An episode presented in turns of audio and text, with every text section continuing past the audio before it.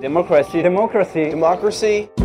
Für ein starkes Europa der Kulturen und Regionen, welches nicht Reconstruire, refonder, réformer. È anche importante, anche se per me la parola democrazia resta quella cruciale del nostro tempo. European Democracy Lab podcast from the Institute of European Democrats. On the 11th of November 2019, the city of Venice was completely flooded. The water rose to 1.87 meters above sea level, causing extensive damage.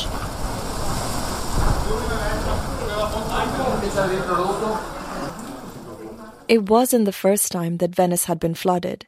It is actually linked to a recurring phenomenon called acqua alta or high waters. One of Venice's peculiarities is that the city was entirely built on water. The city extends over a set of 121 small islands, all separated by canals and connected by hundreds of bridges. The city is therefore exposed to tides, as well as other natural phenomena such as the so-called Scirocco wind, which helps draw the water back during high tides.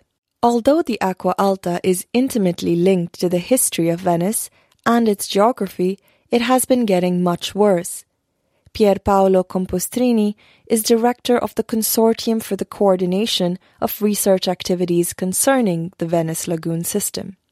On 31st of August 2020, he spoke at a conference titled Climate Change and Sea Level Rise: The Role of Europe in Potential Disruption and Possible Solutions, organized in Venice by the Institute of European Democrats.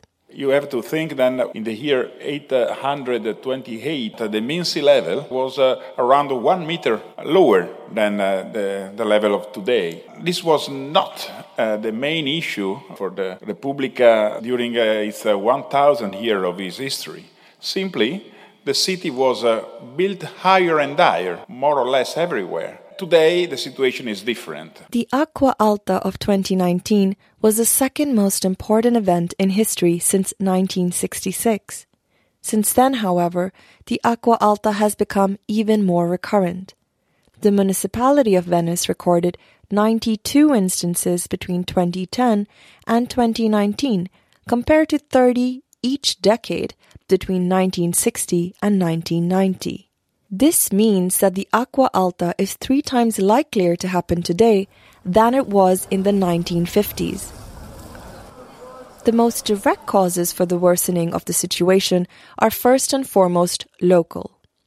In 1930, industrialists first installed methane extraction infrastructure in the lagoon. These actions weakened the soil, and the continuous digging activities since, and the consequent establishment of new canals, aimed at facilitating the transit of oil tankers and cruise ships ease the penetration of water into the lagoon. But there is also a global cause. Luigi Brugnaro, the mayor of Venice, pointed this out on the same evening of the disaster in November 2019. Those are the effects of the climate that weigh heavily on the whole world and Venice even more. A report published by the Institute of European Democrats IED, in March this year, titled Sea Level Rise, identifies the three main causes which similarly affect Venice.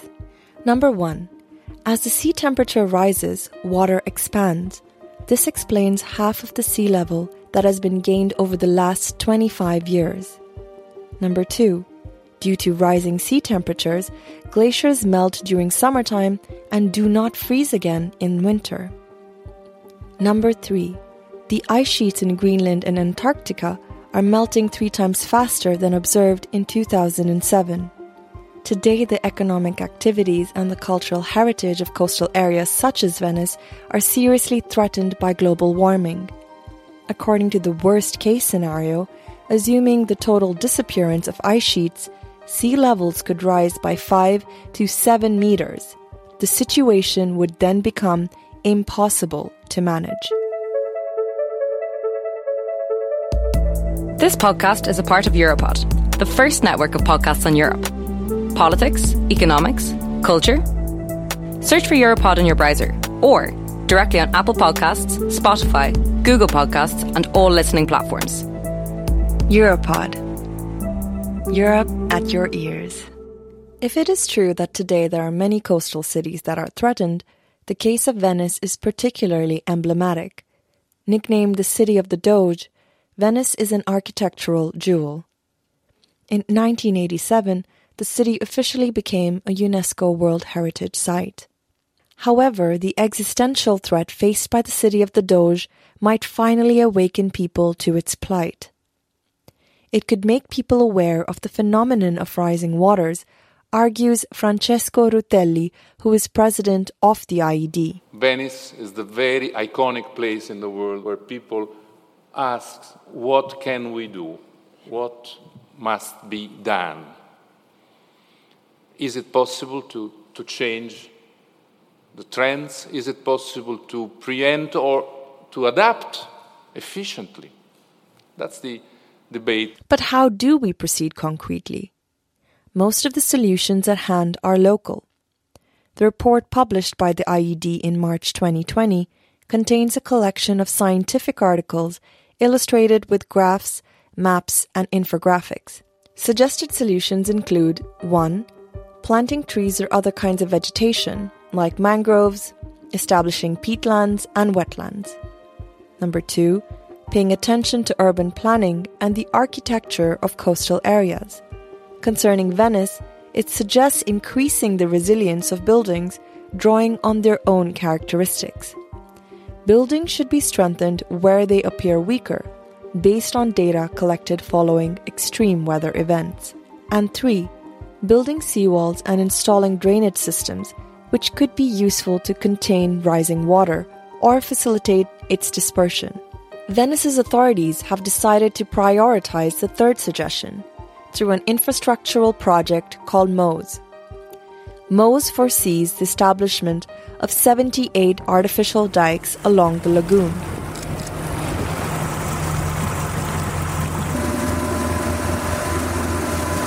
The infrastructure is capable of blocking a sea level rise as long as it ranges between 1.10 meters and 3 meters of height. It was conceived as early as 1991 and the project was started in 2003. The project is nevertheless controversial for many reasons. Firstly, MOSE was very expensive to build and still requires huge maintenance costs. Secondly, its effectiveness is also contested and thirdly, several corruption scandals have marred the construction phase. European Democracy Lab podcast. The European Union has co financed MOSE, but can the EU do more to help the city? The EU does not have an exclusive competence on this issue, but it can support policies in the field of culture and tourism. However, the EU could also draw on its shared competencies in the field of environmental issues and spur concrete actions through the Green Deal plan. The Green Deal is one of the European Commission's flagship projects for the upcoming years. It aims at reducing greenhouse gas emissions by 55% until 2030. The Green Deal also includes a research pillar, aimed in particular at encouraging the development of innovation. The President of the European Commission, Ursula von der Leyen, made this point on September 16th during her State of the Union speech. The mission of the European Green Deal involves much more than cutting emissions.